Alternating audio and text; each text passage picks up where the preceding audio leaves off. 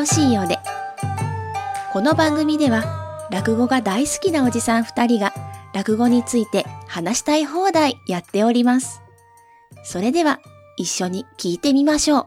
お後がよろしいようで5月中関、椿雷道です。萩原です。よろしくお願いよろしくおします。願いします。えーということで、前回に引き続きで、えー神田桜子さんに来ていただいている中関ということになるんですけれども、はいはい。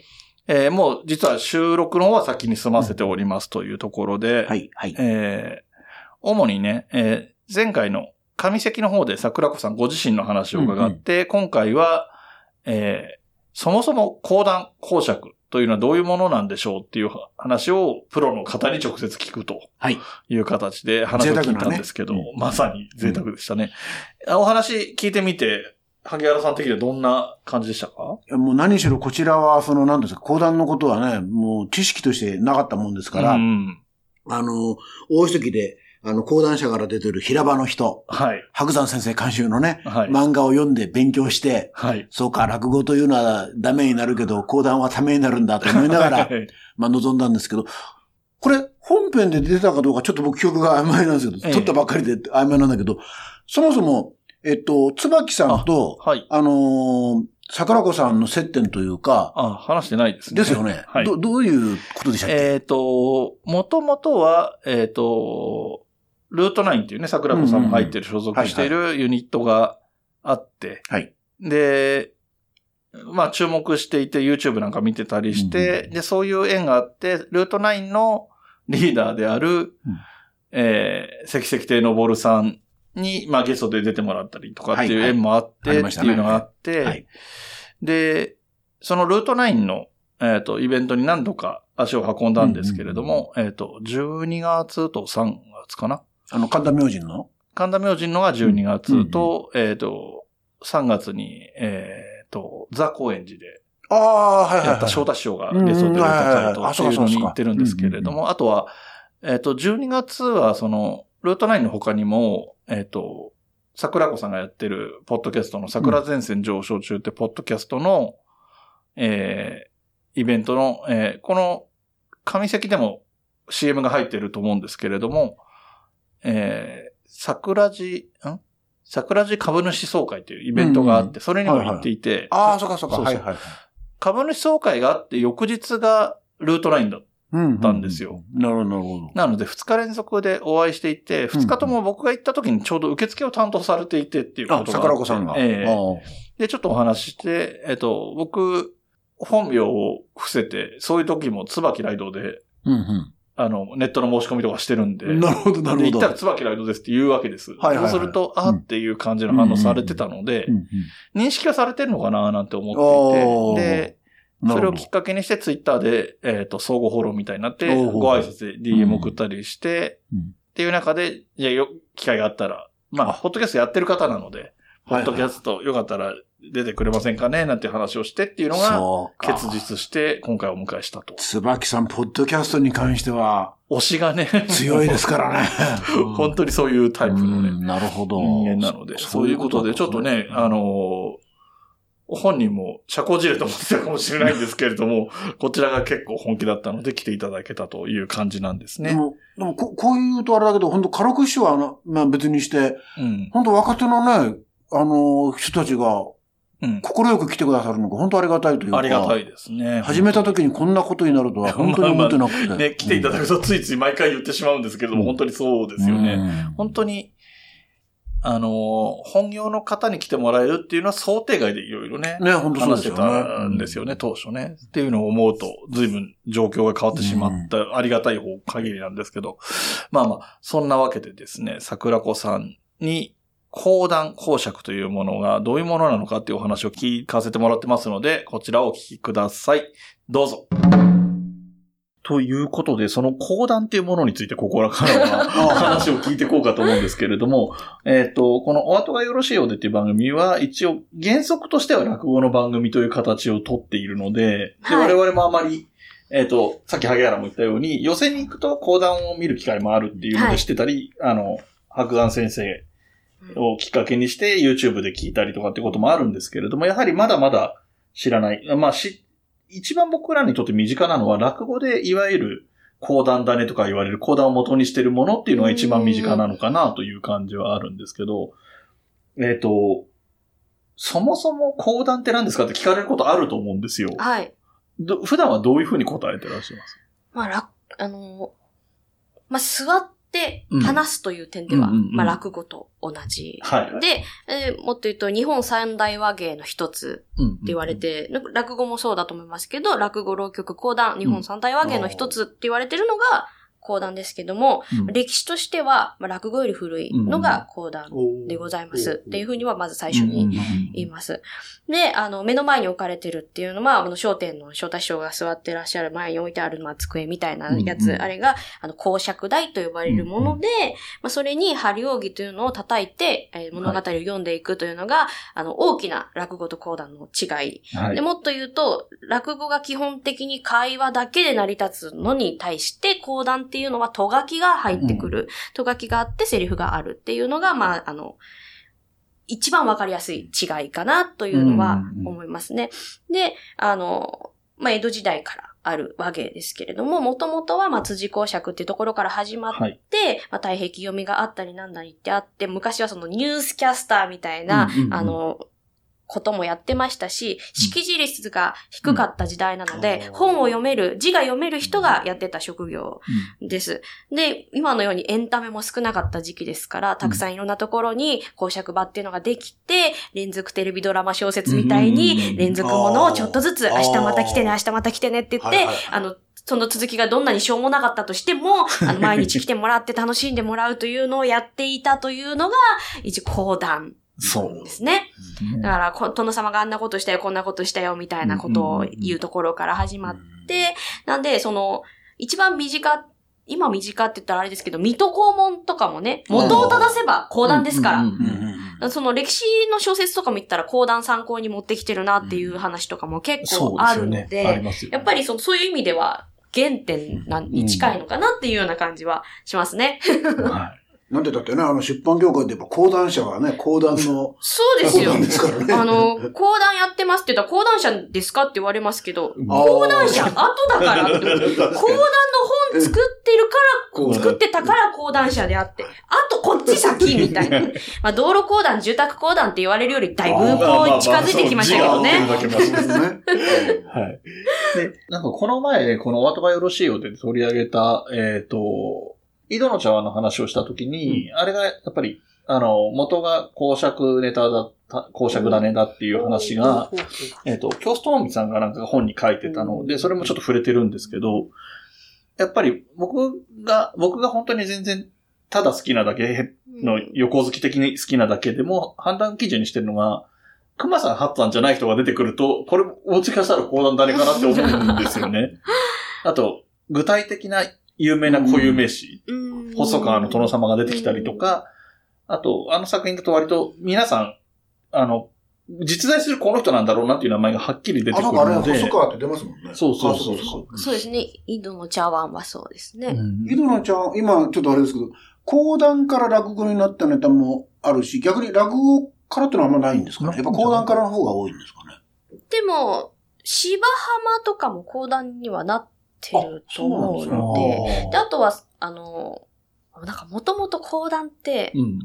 多いので、ネタが。うん。はいもう4000超えてるって言われてて、うん。まあ生き残ってるのがどれぐらいかっていうのはまた別として、あの、書き物としてはすごく残っているので、そっから落語に行ってるっていうことがあって、だからなんか、本当かどうかわかんないですけど、落語から講談にすると、講談こんなネタあるのにとか、やっぱり言われてた時代があったみたいなことはちらっと聞いたことがあるので、うんまあただ今は白山先生がサメ公爵を、あの、逆輸入しおて、ー。その、講談にしてみたりとかあの、蘭先生が星の矢をやったりとか、うん。そういうこともあるので、あの、一概に、まあその講談からだけ流れてるっていうわけじゃ、ないんですけど。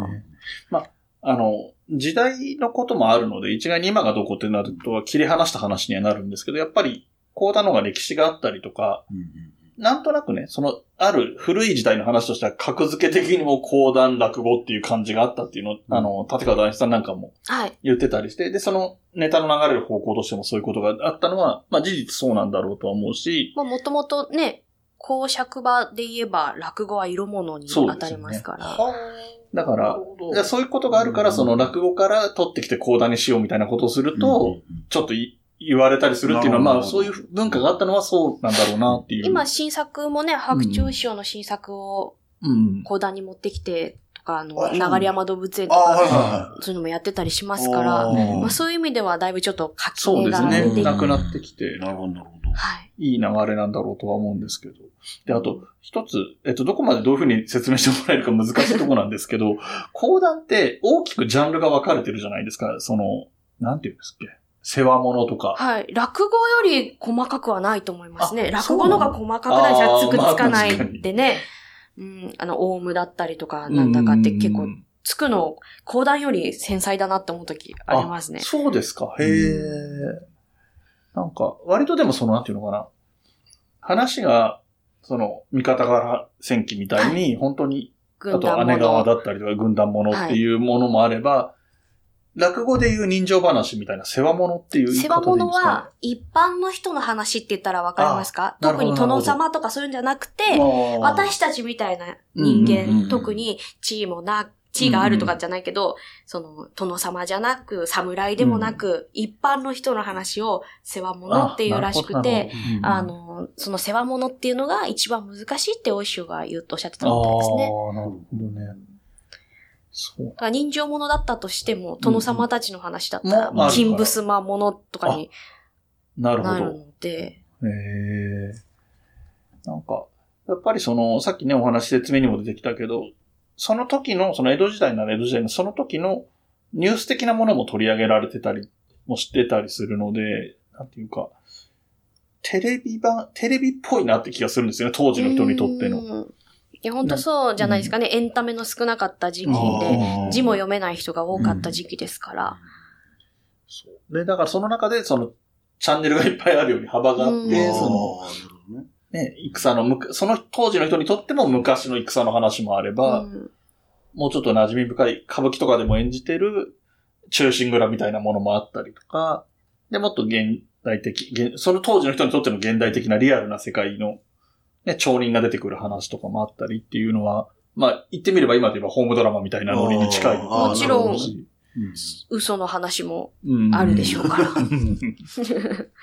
そう、その辺がね、なんか幅が広い。おなんか思ってるたより幅が広いなと思って。そうですね。で、講談もなんかその、史実だけ語ってると思われがちなんですけど、うんうんね。6割ぐらい嘘だったりするんで、あんまりその、史実と違うじゃないかって言われても、いや、分かってるけど、うん。そうなってるっていうのがあったりするのそれはでね、、そうですよね。僕あの、見方からもね、勝ち負け逆になってますから。ああ。はいまあね、時代が許さなかったりもしたんでしょうからね、江戸時代には徳が負けるわけにはいかなかったんでしょうけど。っね、講談師見てきたような。ていう言葉もありますそういうことです。ええそういうことです。それで言うと、例えば、ちょっと話それちゃいますけど、司馬遼太郎さんの小説だってエンターテインメントだから嘘はいっぱい入ってるわけですよ。でも、あの、丁寧に、リアルに書かれてると講談と一緒で、そうです。リアルさが増せば増すほど、フィクションのエンターテインメント性も全部事実だと思われちゃうみたいなね、ところはあるのかなと思いますけど。でもそこも踏まえて楽しんで、まあ興味を持ったらね、歴史学んででで、あの、あ遊びのエンターテインメントと真実と見比べてったりするのも。こんなに違うのかっていう楽しみがあってもいいのかなっていうふうには思ってますけど。そうですね。で、じゃあだいぶでも、そっか、えっ、と、古典も数やるようになって、その、入った頃には、あまりちょっと分かってなかった部分っていうのがいろいろ見えてきたりとかもしてますか？講談というものはこういうものだな、みたいなもの。なんか、あのありがたいことにうん、講談というのはですね、過半数女性が多いので、あの、先輩っていうのがいっぱいいて、うん。女性公爵の道を、うん。あの、作ってくださってるっていうのは本当にありがたいことで、うん。まだ落語の方がまだ未開拓な感じが。ですするので。あとはいえね、女性落語家の数ぐらいしか公爵しないんですけど、うん。なるほど。はい。あの、それも、女性らしい話もやっぱりあれば、まあ、勇ましい話もあって、でも、物語だから、可能性がすごくあるうん。なっていうふうに思うので、あの、落語の方が面白いんじゃないかなって一瞬思った時期もあったんですけど、いや、講談は可能性がありますね。ほ自分の人生さえ講談にしようと思えばできるって、すごく夢があるっていうか、だし、もっと言えばその小説とかを、じゃあ落語に持ってくるよりは絶対講談に持ってきた方がいいですから。まあ、どこまで著作権が許すかっていう問題にはなってくるんですけど、その、エンタメ的に考えると、今の時代に合わせていけるんじゃないかなって。最初でも、あの、講談聞いてて、そのしばらく聞いてて思ったのが、ああ、漫画だなって思ったんですよ。うんうんうんうん。劇画チックに書かれるか、コミカルな感じに書かれるかは別として、はいはい表現の仕方漫画だなって思ったんですよ。うんもう宮本武蔵伝なんかもうまさに漫画ですし。なるほど、なるほど。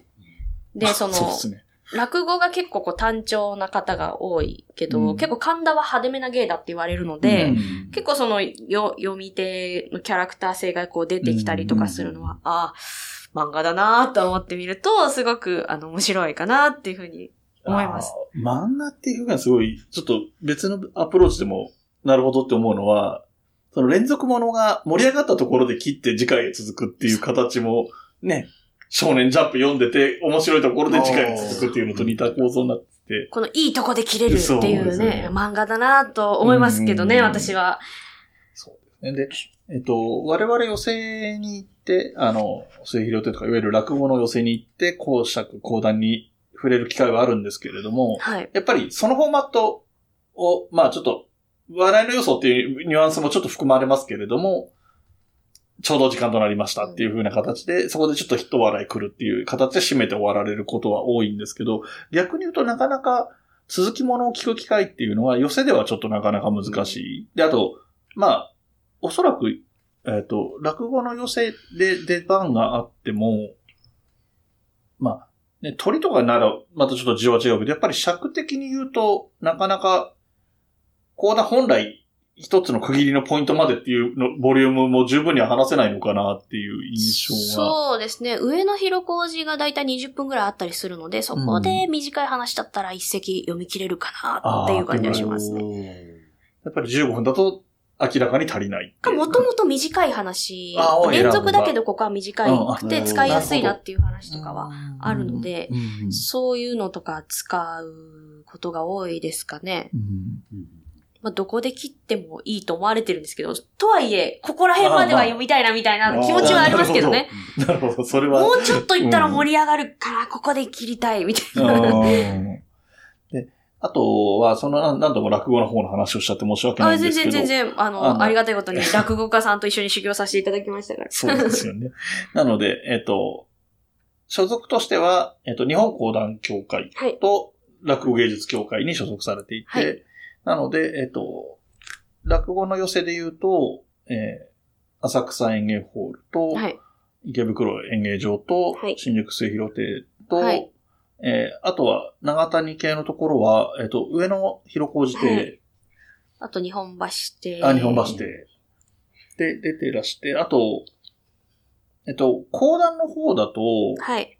あそこも長谷さんですね。そうですね新宿の風講談は、あ、ふ、ふもやってます。はい。がやってたりとかして、あと講談そのものは、えっと、いわゆる公爵場っていうのは、今は存在はしない。ないです。うんはい。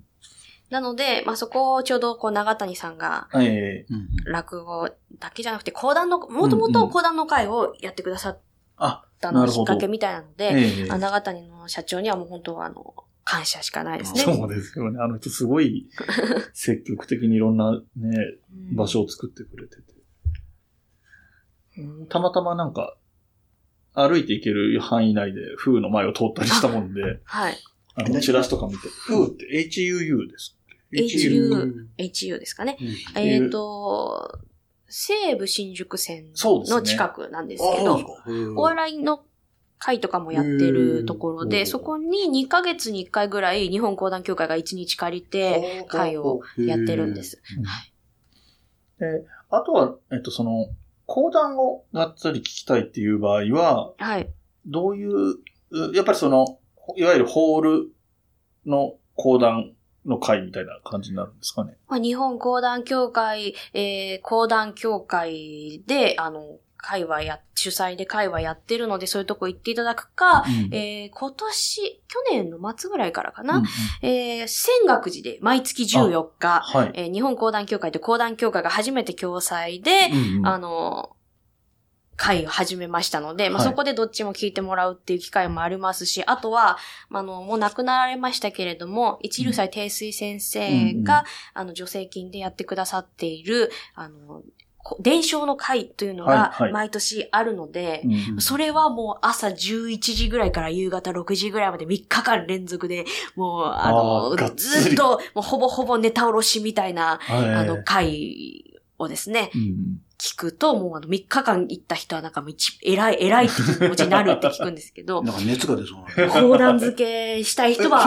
は場所、ごめんなさい、場所はどこでしたっけ？まあ、えっと、毎年、深川江戸資料館であやる。あ、うんえ、いつ頃やるんですか？だいたい3月ぐらいですかねあで。も今年はあった。終わってあなるほど、なるほど。うんあと、仙岳じゃ僕、てっきり12月だけかと思ってたんですけど、毎月やってらっしゃる。今までなかったんです。ですよね。それが、ええええ初めえてえ日本講談協会と講談協会が一緒に会をやろうっていう話になりまして、ええで、仙岳寺さんを借りて、毎月14まあ、日に、要するに中心蔵にかけてるわけですよね。はい。で、鳥は一応中心蔵をやるという会になっているので、あの、聖地巡礼しながら公爵聞くという、大変にあの、いい会だと思いますので。場、所は場所です。確かに1回目はね、それなりに大きく新聞でも取り上げてたうん。と記憶してるんですけども。そうです、そうです。ぜひ、あの、講談聞いてみたいし、日本講談協会も、講談協会もどっちも楽しみたいなって人はそこ行ってもらったら、ついでに中心蔵の聖地ですから。うんうんいいどうぞ。あの、ど、こう、正しいことになるかもしれませんけど、ちょっと私の勘違いだったらあれなんですけど、にえっと、日本講談協会の方たち、まあ、例えば、桜岡さんもそうですけど、は、イコール、芸協に入ってるってわけではない。そういうわけではないですね。でも芸協に入ってない、あ芸協か落語協会に所属してないと、いわゆる東京の予選には出られないわけですよね。そうですねどっちかに入ってないとね。はいうんということは、日本講談協会にの人でも落語協会に入ってる人もいらっしゃるんですか？あかね先生が落語協会です。うちは。なるほど。で逆に、例えば講談協会の方で芸協に入ってる方もいらっしゃる。はいないです。芸協に入っているのは、みんな総じて二代目神田山陽の一門。ですねなるほど。なるほど。一問としてそうな。うん。はい。日本講談協会は二代目神田山陽うんの弟子、もしくは孫弟子、ひ孫弟子しかいないので、今回私もですね、もう私、本から入るんで、この今、お名前出たはい大師匠、あの、桜子さんから見たら大師匠はの、神田、二代目神田山陽さんの、え桂馬の高飛び、はいそれから、えっ、と、さっきちらっと出ましたけど、あの、講談の寄せあ場所である、本木亭の日は消えずっていう、あの、本木亭のおかみさんだった、うんえー石井さんの、はい。えー本とですね、よ読ませていただいて、読んだんですけど、どっちも面白かったんですけど、この大師匠の神田山陽さんって、と、とんでもないっていうか、すごい人でしたね。そうですね。本当に俺びっくりしました。あの、あの要はね、大金持ちの道楽で、うん。あの、このままじゃ講談が、あの、だから講談大好きなんですよ。うんうんだこのままじゃ講談がやばいっていうんで、はい。最初はそのせ、お席亭みたいな感じで、スポンサーでお金出してるんですよね。はい。で、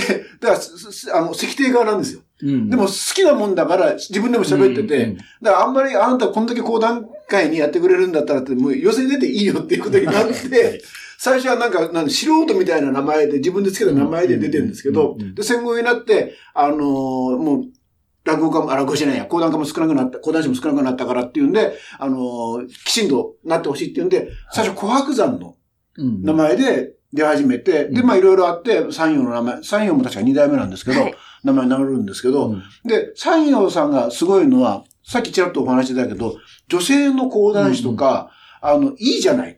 うんで、ものすごい、こう、間口が広いっていうか、あの、明治生まれの人なんですけど、うん若いんですよね、発想が。そうですね。だから、うんいいじゃないって取り入れて、うんだから、三陽師匠のお弟子さん、本当に女性が一時、すごくたくさんいらっしゃって、うんあの、さっきお名前出た茜さんもそうだし、もちろん、おうちの師匠もそう。桜さん、子さんの師匠もそうだし、あの、すごく女性がたくさんいてっていうのが面白いなと思うんですよね。だから、あのーすごく重要な人物なんだろうな。なんかあの、うちの師匠が言ってて面白かったなと思ったのが、大師匠が、女流騎士が出始めたから、講談も女流が来るって思ったって言ってたっていうのを聞いて、本当にね、先見の目のある方で、あの、アーム上も小説できた、出てきた時にうん。講談になされて、へー。で、やっぱり書ける方だから、あの、女性がやりやすいネタあを、ー。やっぱり書くっていうのでうんうんう、んあの、クレオパトラだったりとか、ジャンヌ・ダルクだったりとか、あ、それは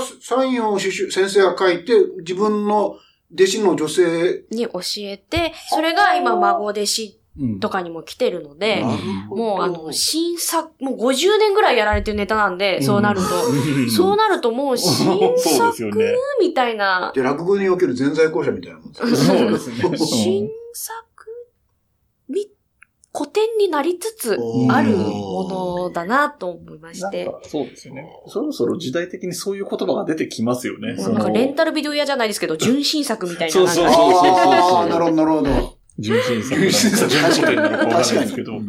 そう。まあ古典化してきてる。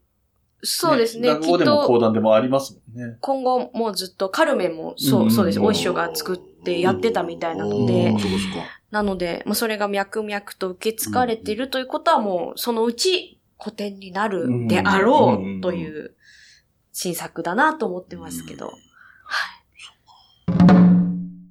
この番組ではお便りを募集しています。メールアドレスは、おあと202004アットマーク gmail.com o, a, t, o, 202004アットマーク g, m, a, i, l, c, o, m です。お便りお待ちしております。また、SNS のハッシュタグは、シャープおあと。おあとはひらがな3文字です。こちらもよろしくお願いします。はい。ということで、えっと、桜子さんがこんこの5月から6月にかけて出演される、えー予定のものをお話伺っ、あの、リストアップしてますので、少しずつお話聞いていこうと思うんですけれども、はい。えー5月11日ですね。はい。が、えールート9サバ弁のは回い。ですね。はい。シーズン2の一番最初のササバメンの回です。えっと、これは場所は、神田明神であ、す。いつもの神田明神ですね。ははい。なるほど。えー桜子さんと、えジンバ、ジンバさんと勉強さん勉強兄さんで、えーゲストが、えー花金兄さんです。ー、ハーキンさん、はいいいですね。なかなか楽しみそうなはい。気配がありますが、そして、えーその11日後、5月22日が、はい。えー、芸協落語祭りはいです。ね。はい。5月22日、劇場落語祭り、今年もオンラインでやります。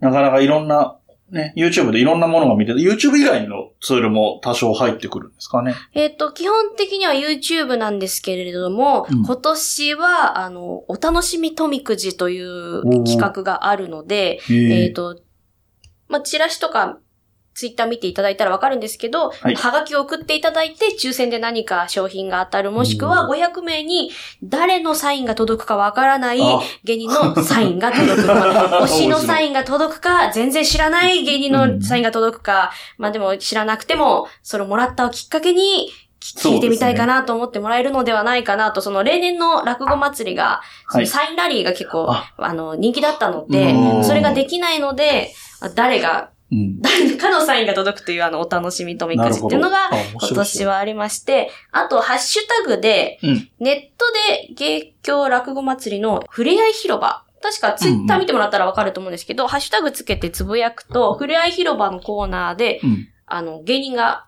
コメント拾って、それで会話、あの、ちょっと交流ができるようなコーナーも今年は設けているので、なるほど。あの、オンラインでもお楽しみいただけるように、ちょっと去年よりは工夫してバージョンアップしてるかなと思います。はいえー私は今年は、今年もコムソうん。えっ、と、私と、えー桂小澄さんと、えー、三遊亭ゆうしさんと3人でやってます、余興ユニットコムソーで、えー、塩型に今年も、えー無理やり歌ってもらいまし おてー、その映像を流すというのと、ちょルート9で出る予定なのと、まあ、フレア広場も私も出させていただくんですけど、うんあとは桜地楽屋の方で、えーボイシー、今年も音声のみでいろんな落語祭り実行委員を捕まえて、突撃インタビューをしようと思っています。はい。なるほど。結構盛りだくさんで楽しみに。チラシは私が作りました。あ、そうですね。はい。はい。あの、ツイッター見てると確かにその、富くじでしたっけ？はいあの、はがき書いて、かはがき書いてねっていうのがはい見かけますね、最近。はいえええっ、と、20日、5月20日締め切りなので、おーあの、聞いたらもう即送っていただいて、往復ではなく普通のハガキで送ってください。なるほど、なるほど。はい。はい。で、えー、6月に入りまして、6月3日が、我ら花の新作ロマン組。創作台本研究部4作目。はい。はい。ありがとうございます。ここに あるんですね。はいサブタイトルが失礼しました。はい。えー、これはね、えっ、と、これ、この、お後がよろしいよって聞いてる方がどのぐらいの認識のされ方してるか人によるかとは思うんですけども、はい。おなじみの、えー 春風亭昇介さんと一緒にやってる企画のシリーズで、はい。これは第4回になると。これは、私が落語を書いて、うん愛さんが講談を書いて、それぞれ、あの、本職の人がちゃんとうん。聞けるものになるように直して発表するという、え大変に高カロリーなんですけど、全然知名度のない回でございます。すごいなかなか面白い、ね、なかなか、なんだろう、アイデアとしてあってもでき、いや、実行できる人がそういなそうな、なかなかハードルの高いことやってらっしゃるな誰もやってないんですけど、えちょっとこの話聞いていいですよ。あの、つまり、翔介さんが桜子さんに当てて講談を書くっていう、そういうことですか、で、はい。です。桜子さんが翔介さんに当てて落語を書くと。っはい。てことは、当日までに、はい。えっ、と、作って、はい。これよろしくって渡して、はい。当日お互いが発表するっていう。そうですね。それなりに書き直したりとかするので、はいはいはい。その、やっぱり講談と落語ってちょっと作りが違うので、ああの、ここはもうちょっとこうした方が講談っぽくなるなとか、ここはもうちょっとこうした方がら講談、落語になるなっていうのをそれぞれ見て書き直して、うんだから自分の台本がどれぐらい変わってるかっていうのは当日までわからないし、あの、お客さんもどんな話を作ってくるかわからないので、あの、大変に、自分だったら絶対作らないよなっていう話をお互いににやって、まあ、今後一切やらないかもしれないし、あブラッシュアップしたら使えるなと思ったら、使っていけるような、真打ちまでに何個残るかなっていう感じなんですけども、その、私ちょっとこれ、言ったことなくて申し訳ないですけど、一席一席お二人それぞれやって、はい。で、あとなんか、で、一応、まあ、古典化新作かもう一本あ、じゃあ。一人二席。一人二席と、あとあーなるほど制作、その、今回の作った話の制作秘話ああ、とか、まあ、台本もともとこうだったけど、これを書き直したとか、こういうのでアイデア持ってきて、今回書きましたみたいな創作秘話トークがあるという回ですね。それが4回目。はい、はい4作目です。よく思うこういうことやろうと思いましたね。誰もやらないから、誰もやらないことをやっで、まあ、その、まあ、落語と講談で職種も違うから、うん。似てるけど違うから、どれぐらい違うのかなっていうのを書いてみないとわからないこともあって、で、やってみたいけど、これはどう考えても落語の方が面白いよなっていうのを、やってもらえる機会にも、なる。うんうん。というか、まあ、人のために新作書くってあんまりないんですけど、それが面白いんですよね。うん。私絶対これで講談書かなかったと思うっていうのを持ってきてくれるので、それこそこの間のルート9の、はい。ルート9フェスの時にかけた、えースパルタのテルモピュライの戦いっていう話は、もうショースキャニさんが持ってきたうん。話なので、自分だったらあんな暑苦しい話やんないと思います。逆に、翔介さんに、はい神田さん、あ、桜子さんが、はい。や、やら、あの、出して、はい。え、こんなになっちゃったのっていうこともあります？ありますね、その、なんて言うんですか？落語って思ったより独り言多いんだな。あ独り言。あはい。独り言。そその講談はとがきがあるうんから、あそうなのか、うんみたいな会話があったとしても、もう、うんなんていらないよねみたいな、その、ズバズバ切ってくっていうか、うんで、で目線も違うから、そ、の、兄さんと第1回目やって思ったのが、距離感で言うと、喫茶店にいて、はい。隣で話を、うんそうそう、そうなんだよ、わかるよ、わかるよって聞いてくれるぐらいの距離感で話をしているのが講談。うん。だからその話に寄り添っってっていう感じなんですけど、うん。落語はもっと遠くで、わちゃわちゃやってるのを、なんか変なやついるって指さして笑ってる、その、ちびまる子ちゃんをテレビで見てるぐらいの距離感って言ったらいいんですかね。人をちょっと、ね、変なやつがいる、面白いことやってるやつがいるっていうのをちょっと遠い距離感で見て笑ってるのが、落語な感じがするねってお互い書いて、知る面っていう感じ。で、回を追うごとにちょっとずつ、あ、講談っぽい感じのネタを、ネタっていうか、書き方が講談に近づいてきたとか、はい。書き方が落語に近づいてきたみたいな、その、お互いの成長も見たりとかして、面白いなと個人的には思ってるんですけど、はい全然流行ってないんで浸透してない回です。これを機にね、ぜひ聞きに行ってほしいところです。だいぶマニアックなはい。回ですね。はい。で、えー、さらに、6月24日金曜日、はい19時からが、はいえー、桜地株主総会。はい。これは、えっ、と、いわゆる、講談の会というものとはまた別の話ですね。落語も講談もやらない会です。はい。あの、そうですね。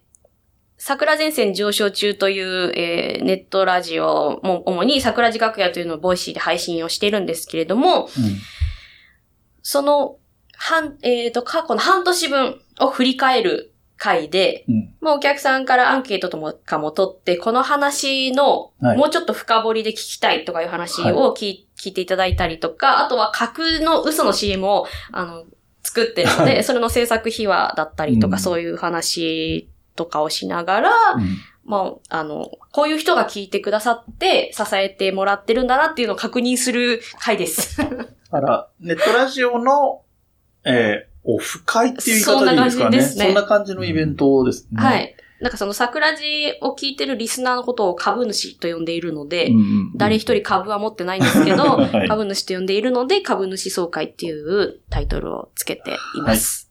そして、えー、ちょっと先になりますが、7月2日土曜日に、えー、さくらんぼでいいですかね、これ。桜棒なんですよ。あ、桜そうそう。桜子がいろいろ研究する会。なるほど。実験か。はいラボなんです。ラボです桜子ラボなんだ。の略なんだ。桜子ラボの、あと桜んぼとちょっと名前をかけてて、桜棒という名前になってます。えーで、こちらも4粒目ということで、4回目にはい当たる四粒目ですかね。はい。いわいわゆる勉強会ですよね。そうですね。ってことは、割とネタおろしとかですか？ネタおろしとかえ、え新作やったりとなか。まあその、やりたいネタをやったりとかうんうんやってます。好き勝手やってます。なるほど。で、あと、子供講談集っていうのが、今はい、発売されている。はい。えっ状態と、ですかね Spotify とかでも聞けると思うんですけど、はい。出てます。で、これで、えっと、私は、秋式桜を読ませていただきました。ですね。はいえっと、6人の方、6人の方で。えっと、落語、子供講談集と子供落語集っていうのが出てまして、落語集は落語家のうん兄さんだったり師匠方が読んでくださってるのを収録しています。はい。というので、えっと、こちらでね、あの、桜子さんの講談が聞けるよっていうところも。まあ、あります拙い、拙い声が聞けるという。はい。